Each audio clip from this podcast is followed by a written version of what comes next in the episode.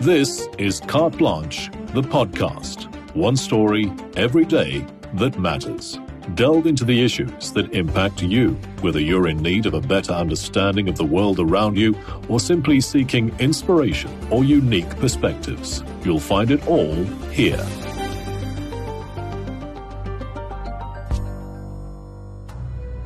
It was a story of chaos and conflict, a violent taxi strike that ground Cape Town to a halt in August and left lingering scars after just eight days. Officials stood firm against taxi bosses. Now a fragile truce masks their mutual suspicion. But it's the residents and small businesses that are feeling it the most as they struggle to get back on their feet. Here's Aaron Bates. There is long running tension between those who provide most of the transport to the people of the Western Cape, represented by the taxi association Santaco, and those who enforce the laws of the road. Last month, strife between taxi bosses and the authorities exploded into a violent strike. Transport networks ground to a halt, paralyzed during a deadly and devastating taxi strike last month. It left commuters not only terrified, but stranded. In the township of Philippi, an NGO operating from a renovated concrete factory went on high alert. Security manager Vuyokazi Tinise did not sleep that week. My worry was about the premises because I know what it holds inside. I know the assets that are inside. Philippi Village provides a sanctuary for the community for work and play. But like other public spaces across the Cape, it was suddenly vulnerable, a target for criminals emboldened by the taxi stayaway. Those eight days um, were like a year. It was so hectic, it was too much, so stressful. You feel sick, although you are not sick, but because of the shock of the things that are happening. Just getting home on that first day was an ordeal for Vuyokazi's colleagues. Four staff members attempted to leave the premises with a baby in the car while on the phone to Philippi Village CEO Bushra Razak. They said that they drove down the road with the most horrific experiences. They saw a bus on fire, a taxi on fire, people throwing rocks and throwing stones. One of our colleagues spoke about a massive piece of granite that went into the car in front of them and they saw it make contact with the driver's head, blood, the car veering off the road. The situation escalated very quickly. Bushra used her community networks built up over years to secure her stranded staff and help them to safety. Our team were able to reach out to associations, to community groups who were able to, in minutes, make contact with these drivers and say, please leave this group of people alone. Across the Cape, other people were not so lucky. Six men were murdered, countless vehicles torched and damaged. The local bus service Golden Arrow lost nine vehicles. The mayor, Geordin Hill Lewis, says the city is still assessing the damage. We've calculated that and we're still adding up at a, 30 million rand already. And that is why we are taking civil action against Santaco to, to recover those. I know that Golden Arrow's losses will be similar amounts. So the damages will, will be many, many tens of millions. Uh, the damage to the, to the economy more broadly is much greater than that, even because of the huge inconvenience to tens of thousands of commuters. The mayor can see Cape Town's largest taxi rank from his office window. It's here that traffic officers and taxi drivers clashed in early August. The viral images fed a pent up rage among taxi operators. But the bad feeling runs deeper than a single incident. Taxi bosses and the authorities had been in difficult talks for months. There are many sticking points operating licenses, routes, subsidies, but the issue that generates the most anxiety is the impoundment of taxis breaking the law. Confiscation of taxis or impoundment is a legal sanction, but bitterly contested. There are certain fundamental principles at stake here. They can't be subject to you know, a wink and a handshake. One of them is that you can't negotiate away which parts of the law you don't like. Yet, by the end of July, Cape Town's taxi bosses had had enough, says Santaco Western Cape chairperson Mandla Hermanus. The impoundments were continuing at an increasing rate because by that time we had had over 6,000 of our vehicles having been impounded. And as a direct result of that, we had uh, 488 vehicles being repossessed by the banks because the operators were no longer able to meet their financial obligations.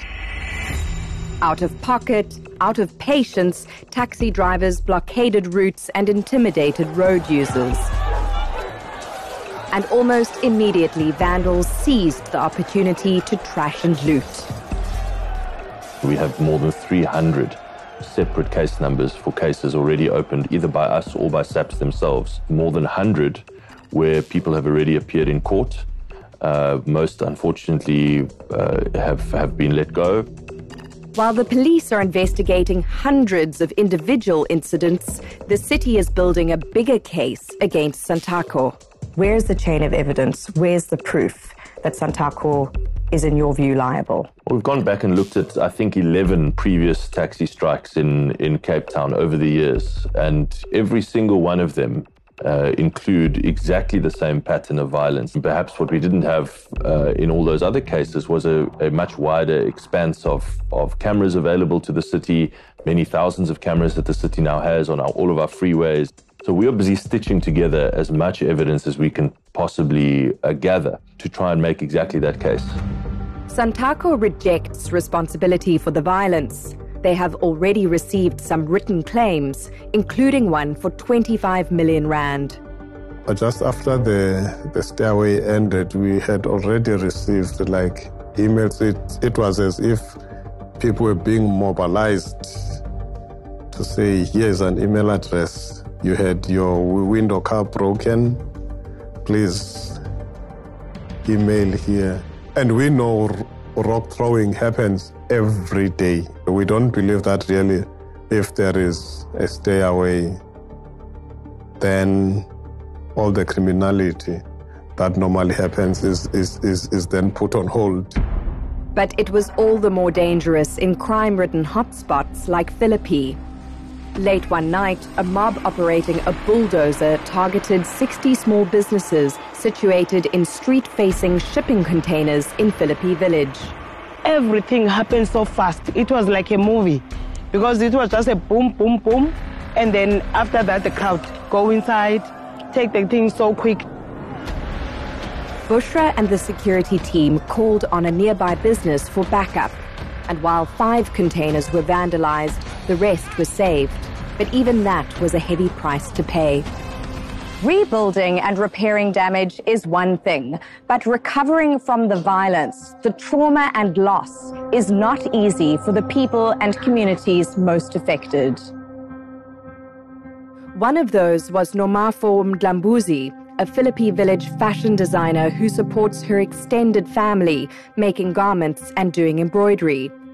Her container was looted by the mob on the bulldozer. We came running, and when we got here, I nearly died. It was like a dead person to me. I didn't believe it, and I still don't believe it even now if it happens. I was really hurt. Actually, this taxi strike just killed my plans. And I was so, so sad. Especially when we're home, seeing my mother crying. That is part of the thing that I never wanted in life.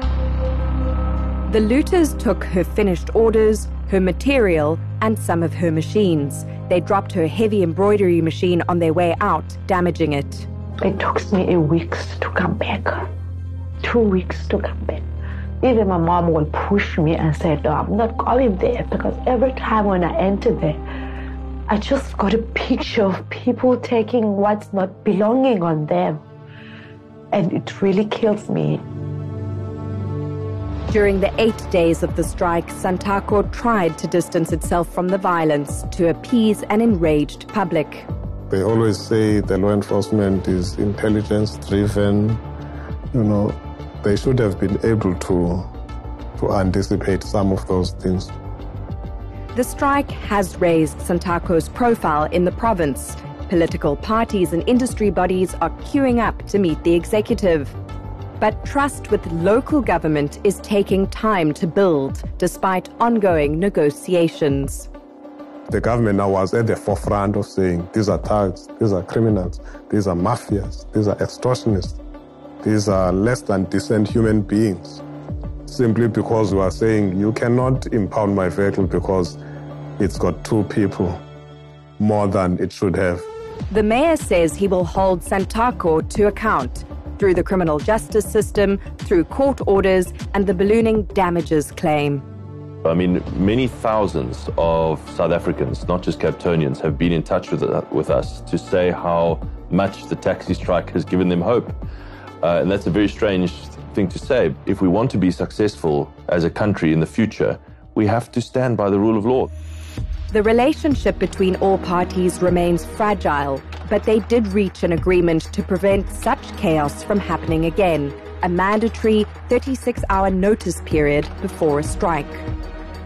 The, the safety and escalation mechanisms, I think, are a real step forward in, in a way that will, will, I hope, show its worth in years to come. And I think will, will come to be copied across the industry uh, as, as we go further. In the last weeks, the people at Philippi Village have been sharing their taxi strike stories, reviewing the crisis, finding their calm, and working on ways to build even stronger community bonds as the best protection for when this happens again.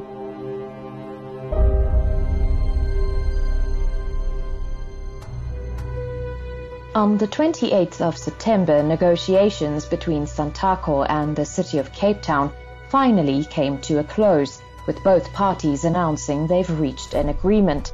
The minibus taxi task team will now ensure the various points as agreed upon will be implemented over the next 30 days. Thanks for listening. In case you missed any of our earlier episodes, you can find them all now on Spotify and all other major platforms. Also, head on over to the Carte Blanche website for more insightful content.